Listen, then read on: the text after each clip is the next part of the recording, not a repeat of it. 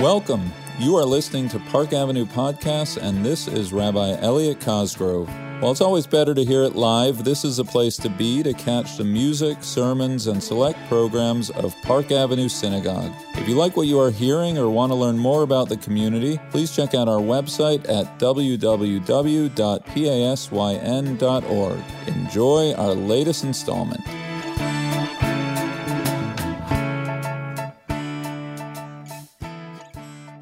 Chag Sameach, Shabbat Shalom.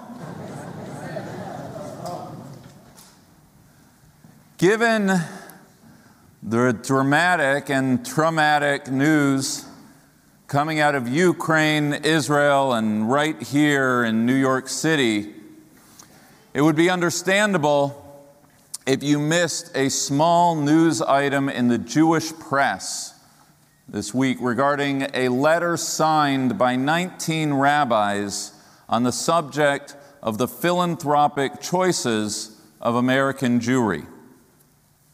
In order to understand the letter, a little background is necessary. Many people, Cosgrove family included, give tzedakah by way of something called a donor advised fund, which is a financial vehicle by which a person gives to the shuls and schools and causes dearest to their hearts. The largest such Jewish fund, the Jewish Communal Fund, sits at about $2.4 billion and accepts donations from thousands of individuals and distributes tzedakah according to their recommendations. One recipient of the Jewish Communal Fund is something called the Central Fund of Israel. I know the names are a little confusing. A $48 million fund which gives tzedakah to over 350 organizations engaged in poverty relief, Israel advocacy, bereavement support, and Jewish education.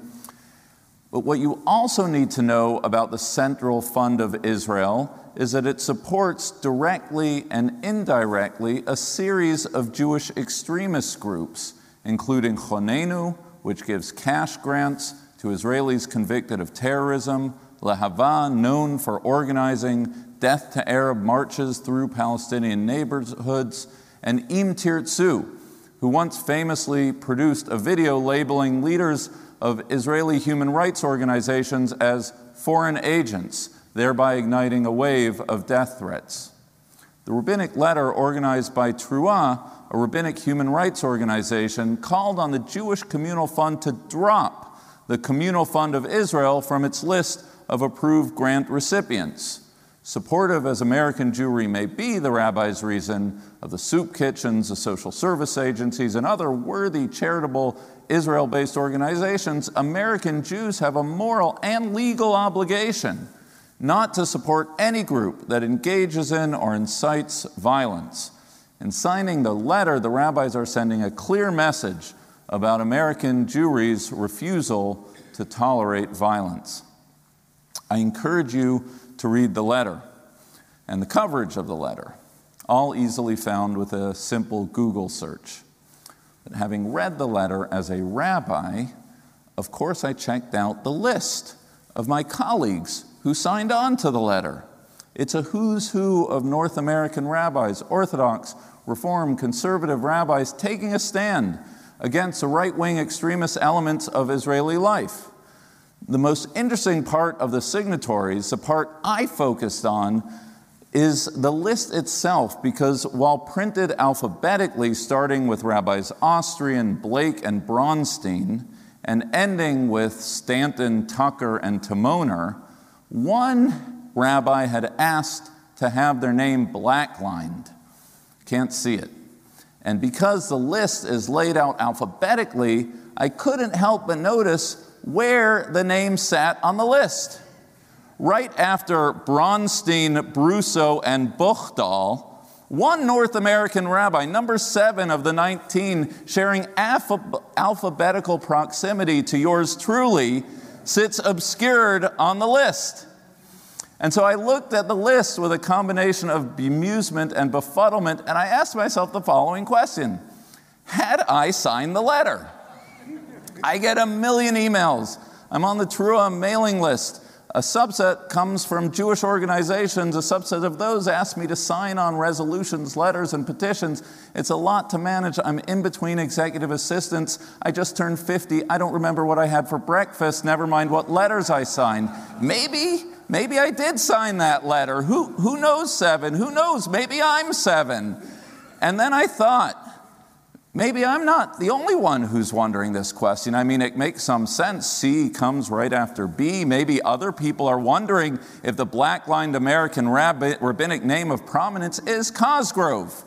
Generally speaking, I don't sign on to communal letters. The risk reward has never made sense to me. A tired and dated mode of expression that serves only to expose oneself to the vitriol of the other side. But maybe in this case, I made an exception and I clicked on that box. What if I'm the prominent yet hidden Rabbi C who believes that American Jews must cease funding right wing Israeli organizations? And as I tried to untangle what I did or did not do, I started to probe the substance of the matter with an eye to solving the mystery. What would have prompted me to sign or not sign the letter? What are the arguments for and against signing such a document? For me, for any rabbi, and for the purpose of this morning, for you or anyone else. So, to begin with the reasons not to sign the letter, the answer is pretty clear and can be distilled to one number, one word 17.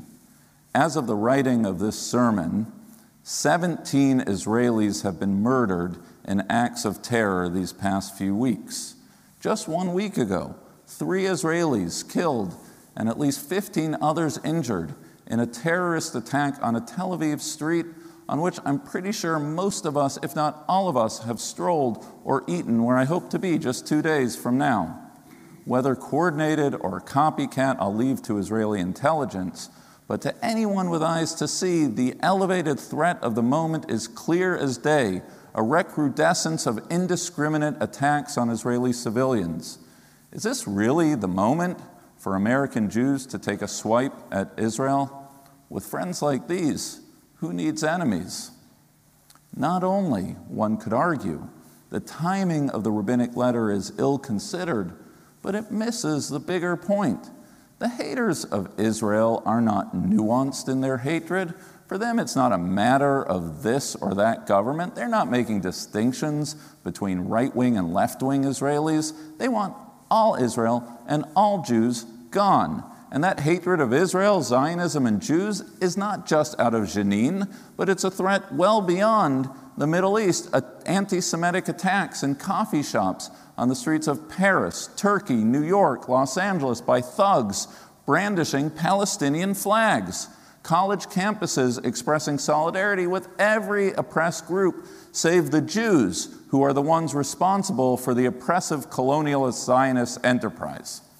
Anti Zionism is just a latest form of anti Semitism disguised in the cloth of wokeness. And you, you American rabbis, from the luxury of your comfortable pulpits, would dare question the choices of the country whose citizenship you have sidestepped, whose very existence you count on when the going in the diaspora gets rough, whose Jewish critique of Israel serves to sanitize the anti Semitism of Israel's real enemies. Leave us, please, in all our imperfections alone. Better that you just say thank you, go on your way, and worry about your intermarriage rates, your January 6th, and your own bad apples. If I chose not to sign that letter, it's not hard, not hard at all to imagine why I didn't. Job number one of every rabbi is to protect the past, present, and future interests of the Jewish people, a threshold, some might say, that the letter does not seem to meet. So now let's interrogate the other side of the question. What would have prompted me or any rabbi to sign the letter? Well, let's begin with the tactical. As I've said on many occasions from this pulpit, as diaspora Jews, we have to be judicious expressing criticism of Israel. First and foremost, and we're going to return to this, as Jews, our words carry special weight in the discourse surrounding the Jewish state. But it's more than that. The Middle East is not the Upper East Side. If we want to be full stakeholders in the story of the sovereign Jewish state, we can do so by making aliyah. Having chosen not to do so, we are, if you will, limited partners in that enterprise. But this letter, this letter is not about that. It's about philanthropy, one of several legitimate ways diaspora Jews express their love and engagement for Israel. And no different than any philanthropic choice, we have every right and expectation to ask that our giving expresses our values. For rabbis to use their pulpits, physical and proverbial, to direct, guide, and counsel the philanthropic priorities, the do's and don'ts of American Jews is not only not untoward, it's actually their job. All of which is to say that if the aim of the letter is to give expression to the moral obligation to stand up, warn, and stop American Jews from supporting violence filled Israeli extremist groups, then the only real question on the table strikes me as why are there only 19 rabbis on the letter? Why not every rabbi? Why not the leaders of every rabbinic organization, every seminary, and every synagogue? To fund those who have funded violence against Palestinians? who have participated in violent attacks on IDF soldiers evacuating illegal settlements, who have trained vigilantes in the West Bank? No, thank you. We might share the same faith and break the same matzah, but make no mistake, these guys are bad dudes. Not only should we not fund them, but we should be actively calling them out. Just the other day, the far right Israel leader Bezalel Smotrich said that Knesset members of the present coalition should be turned away from synagogues, a statement which was correctly called out by the Prime Minister as the very talk that resulted in the destruction of the temple, and I would add the assassination of Yitzhak Rabin. Just yesterday, six Jews were arrested for their plans to offer a sacrifice on the Temple Mount ahead of Passover, a provocation anytime all the more so during Ramadan. Why was there violence on the Temple Mount yesterday? Because rather than seeking calm, extremist elements are doing everything they can to provoke, incite, and inflame a series of false flag incidents, if you will, with deadly consequences. As Jews, we dare not be silent when it comes to Jewish extremists. Not just because as Jews we have a better chance to impact the Jewish discourse than the Arab one, no different than we expect Muslims to call out radical elements of Islam, all Jews have an obligation to call out extremist elements of the Jewish people. We have a moral obligation to do so, and we have a political and educational responsibility to do so. I have no doubt that there is an element of the haters of Israel who are going to hate Israel no matter what Israel does and that there are those for whom Zionism is indeed a cover, anti Zionism is indeed a cover for their anti Semitism. And we do ourselves, Israel, and most damagingly, our children, a huge disservice if we paint all criticism of Israel as anti Semitism. Be it our children who did not grow up with the same instinctive anchoring in the Israel story as you and I did, or the silent majority of humanity who are totally disengaged from the goings on of the Middle East, they can sense the problematics of a zero sum discourse that precludes any critique of Israel. I would go so far as to say that by a certain logic, in whitewashing the extremist elements of Israeli society, we are actually forwarding the agenda of Israel's real haters who see the double standard, who know that we know that they know that we are holding Israel to a standard different than we would any other state. The argument for Israel, or for that matter, anything, is made stronger, not weaker, by acknowledging the fullness of the debate. No different than the house of Hillel, whose opinions carried the day over those of the house of Shammai because he would state the opposing view before he stated his own, so too when it comes to Israel in identifying the other side and naming the excesses, extremisms, and intemperances of Israeli society, those letter signing rabbis are giving voice to a love for Israel that makes space for the yes and, a love of Israel that can withstand the debates of the day and the challenges of the Jewish generations yet to come. Why would I or any rabbi sign that letter? Easy There's no greater act of love one can perform in this world than to tell that person, that people, or that country that you love most that you believe what they are doing is not in the best interest of their short, long, and medium term health. Last night, we all sat down at our saber tater tables, and this evening, we're going to do so once again. It's always struck me as significant that the same story that reminds us that in every generation someone rises up to destroy us as Pharaoh did, that asks us to pour out our wrath on those who hate us, is the same story, the same Haggadah, that teaches us Ahavat Hager, that we were once strangers in a strange land, and thus we have empathy and love for the stranger in our midst wherever we are, especially where Jews have power, namely the sovereign state of Israel.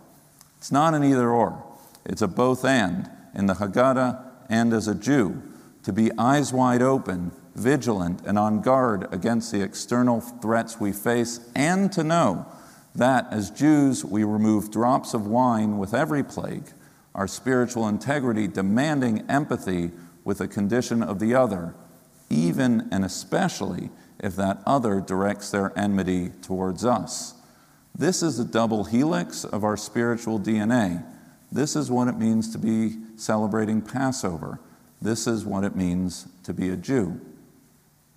Did I sign that letter? Was I the black lined Rabbi C, seventh signatory?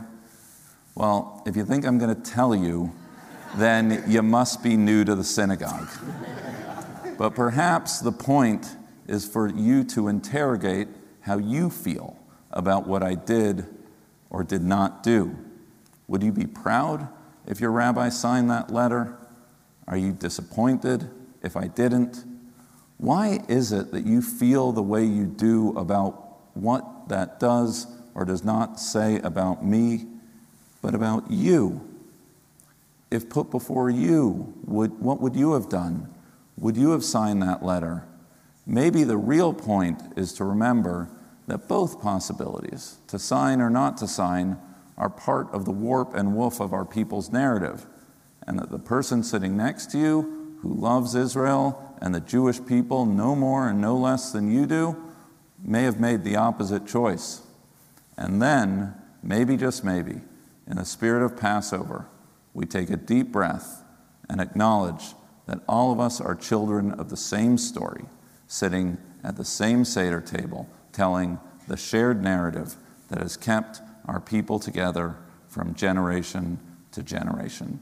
Shabbat Shalom, Chag Sameach.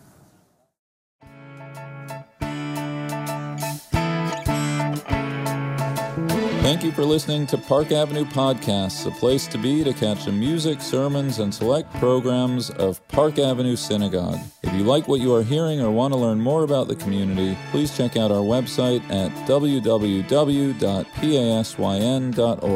See you in Shul.